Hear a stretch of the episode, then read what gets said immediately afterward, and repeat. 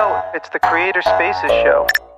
What does it mean to unmute yourself? To unmute yourself is to share your voice with the world, to take what is beautiful inside of you and bring it out into the world so others can see it and experience it. And now, I don't think you were using this term when we started Ship 30 for 30 just last cohort. Yeah, I was using it and I'm cycling back to it. I'm in the process of unmuting and trying to find my voice. And so I'm playing with different ideas and different concepts. But for me, Michael, unmuting has been a very large part of my story of moving from silence into expression. So I have used it before and it came out of the whole experience of being on Zoom for a year and constantly telling people, unmute yourself.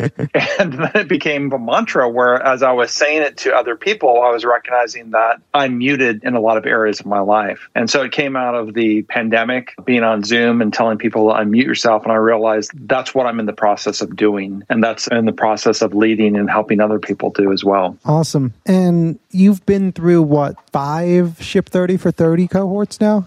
I'm on my third uh, cohort, but it feels like uh, five, definitely.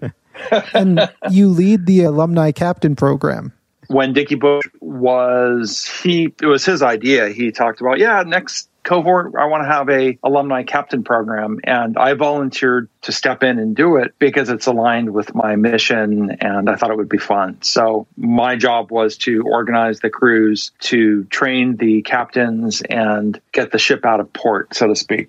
Did unmuting yourself as a brand now did that come about as a result of ship 30 or did ship 30 happen for you because you were trying to unmute yourself? The ship 30 happened because i was in the process of unmuting myself. Awesome. So I would say that my unmuting journey began in earnest in November. I took a class with Cam Houser on minimum viable video. And mm. one of the things that Cam and Julia Saxena encouraged us to do is to publish videos. I had never put anything on YouTube before. That was public. I'd put tons of content behind paywalls, so yeah, because you're or unlisted. You're a leader and coach of sorts yourself, aren't you, in your day to day world? Yes. Yeah. I'm I'm a teacher. I'm an educator. Awesome. Yeah. Big question. The first question of the show. Do you consider yourself a creator? Absolutely every time you cook a meal for your family or your friends, you are a creator. Making barbecue sauce is a form of creation. Everything mm. is creation. And that just, I'm so passionate about creating. When you have a backyard barbecue, you are creating a space. You're inviting people into a community. So everyone's a creator in my book. And you're also a creator in the uh, creator economy sense. You're putting out some awesome videos uh, that you. I see are getting hundreds of views, thousands of views. I see you took minimum viable video, combine it with Ship 30, and it seems like you've got something really powerful that you've hit on with this combination of unmute yourself. And they're not, I don't feel like they're quite motivational as much as they are almost instructional. Yeah, thanks. And that's part of my journey right now is to figure out what is my voice? How do I describe what I do? So I appreciate you saying that. I'm just doing things, I'm just playing and seeing what happens.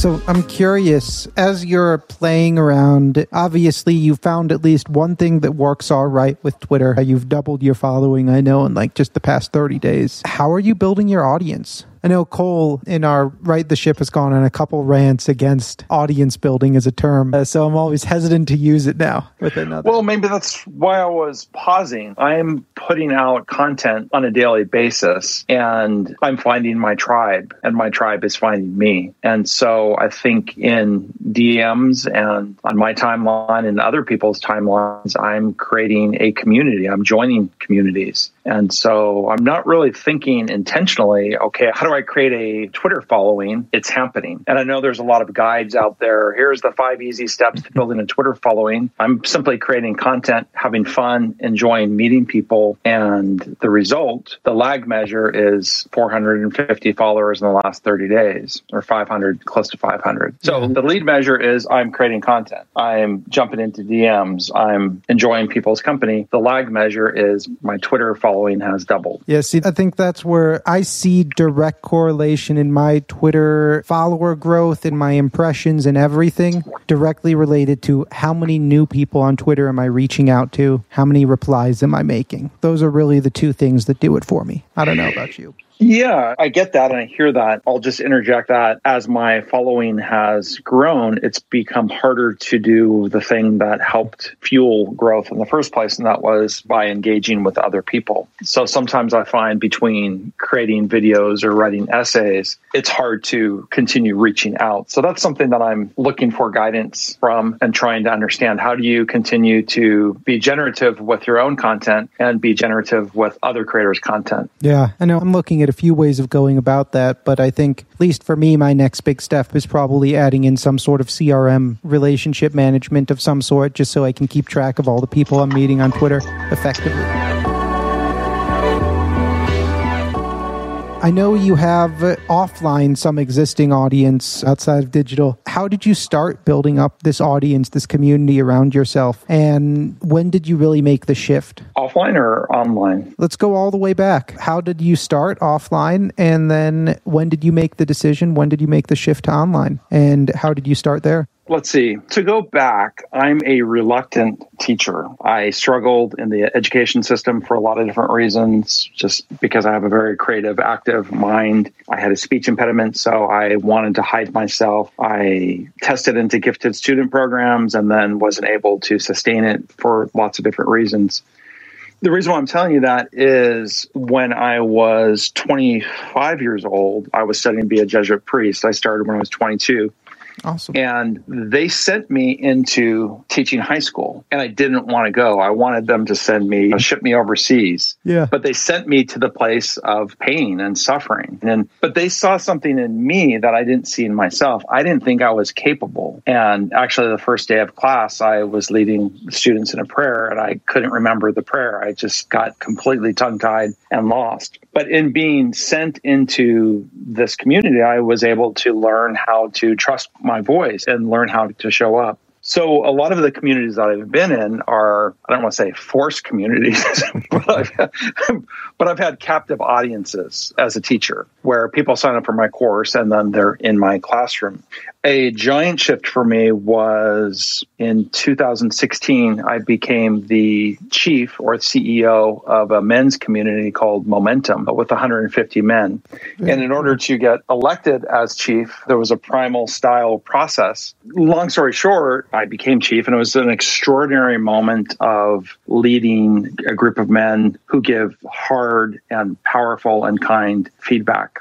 So for me, that was stretching outside of a classroom and into a wider community. I love that. And so you became chief of a literal tribe. yes, Awesome. Yes. And it's an intense, it's really a primal style event where it's night and people are asking you questions from all over the place. People are standing in front of your face and challenging you. What makes you think you could do this? You're just a high school teacher. And digging into my strength and my power in the midst of, I don't want to say a brutal challenge, but it's scary. Yep. And it's a gauntlet. And sometimes we need gauntlets in life to find our true strength and our power and our ability to unmute ourselves. So for me, being sent to a classroom by the Jesuits was a gauntlet. It was leading this volunteer organization of leaders and mentors was part of it. And I've just continued to stretch and say, yeah, I have a voice, I have a gift to share, and I'm ready to stretch.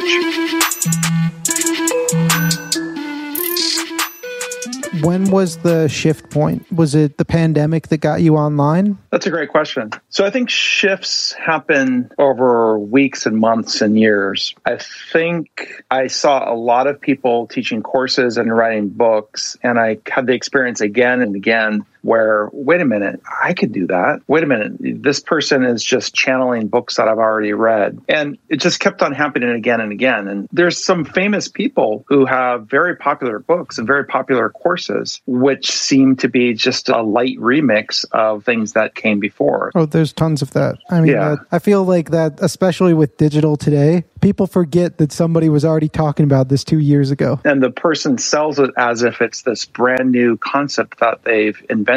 And so part of my shift was seeing this happening for five years, for 10 years, for 15 years, and thinking, wait a minute, if they could do it, so can I. And I could bring my own personal story and experience into it.